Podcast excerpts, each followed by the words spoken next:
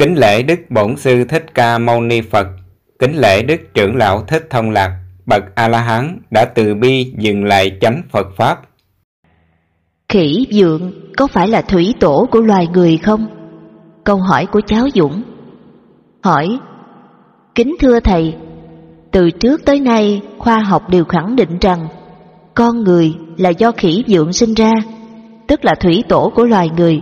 Đó là thuyết tiến quá Vậy đạo Phật nguyên thủy và theo trí vô hạn của Thầy thì nguồn gốc loài người và rộng hơn là nguồn gốc vũ trụ là thế nào? Đáp Con khỉ không phải là thủy tổ của loài người như các nhà khoa học đã khẳng định. Con khỉ chỉ là con khỉ, một loài động vật như các loài động vật khác. Theo đạo Phật, con khỉ chỉ là một loài động vật cao cấp gần giống như con người. Nếu lấy con người làm tiêu chuẩn thì con khỉ chỉ là con khỉ mà thôi, chứ không thể tiến quá làm con người được. Chỉ có nghiệp lực của con khỉ. Khi con khỉ chết, nó sẽ tiếp tục luân hồi tái sanh làm người. Từ con người cổ sơ sống đơn giản, dựa vào thiên nhiên. Mức sống của thiên nhiên thì có hạn, còn con người sanh sản thì vô hạn nên con người buộc phải tiến hóa dần để bảo vệ sự sống còn của mình duy trì cho đến ngày nay. Do đó, con người trở thành văn minh phát triển theo chiều hướng khoa học hiện đại quá để sản xuất ra vật chất phục vụ cho đời sống con người như hiện nay. Loài khỉ sống thanh tịnh, trong sạch hơn các loài động vật khác Nhờ hành động sống tự nhiên theo nghiệp nhân quả thiện tạo thành nghiệp lực thiện. Khi con khỉ chết, nghiệp lực thiện chiêu cảm môi trường thiện luân hồi tái sanh thành con người. Đừng hiểu rằng con người chết là sẽ tiếp tục sanh làm con người nữa. Hiểu như vậy là không đúng luật nhân quả. Đức Phật dạy, được thân người là khó, khó như con rùa mù tìm bọng cây giữa biển khơi. Chỗ này có dịp, thầy sẽ giảng dạy để hiểu biết rõ ràng hơn. Trí hữu hạn của con người không cho phép các nhà khoa học hiểu hơn. Cho nên các ngài dùng sự so sánh những hành động và sự cơ cấu cơ thể của loài khỉ dượng giống như những hành động và cơ cấu của cơ thể loài người cổ xưa, tiền sử mà cho rằng thủy tổ của loài người là khỉ dượng. Đó là cái hiểu chưa tới của các nhà khoa học. Muốn gây tạo giống con người thì phải có môi trường thích hợp với con người.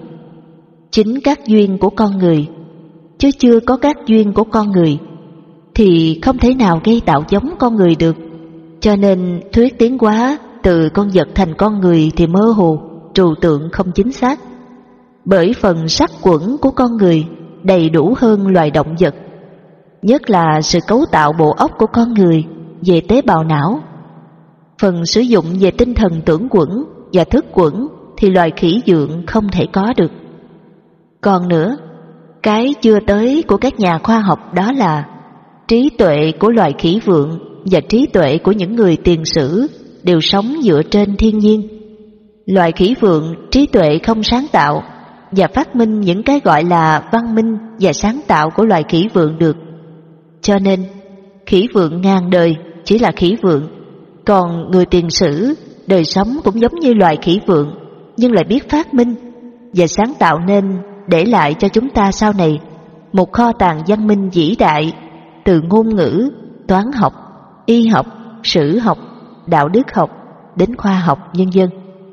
Chúng ta chỉ là những người thừa kế và dựa theo cơ sở đó mà phát triển khoa học hiện đại nếu không có văn minh của người tiền sử để lại, liệu chúng ta có thể có một nền văn minh khoa học hiện đại và kỹ nghệ hóa như ngày hôm nay chăng?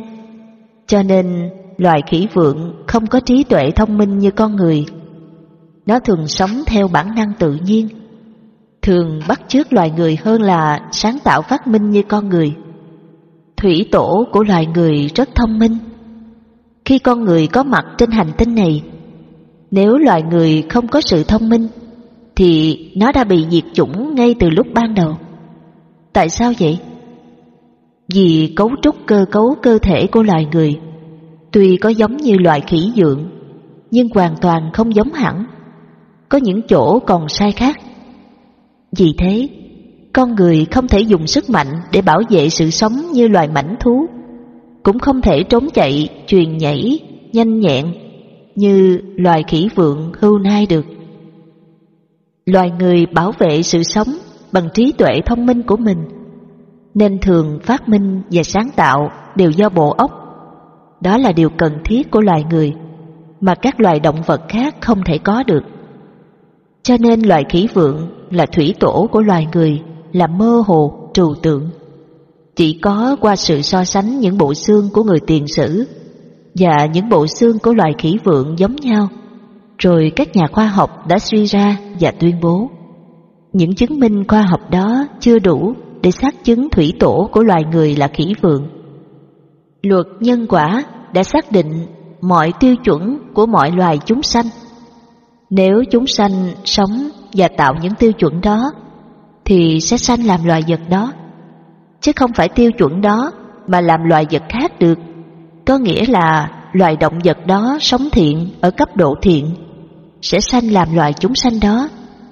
Còn ngược lại, sống ác ở cấp độ ác, thì sẽ sanh làm loại chúng sanh đó luật nhân quả rất công bằng và công lý, nên tiêu chuẩn thiện ác của nó rõ ràng, không thể sai khác được, mà với trí tuệ vô hạn của Đức Phật, Ngài đã thấu suốt luật nhân quả.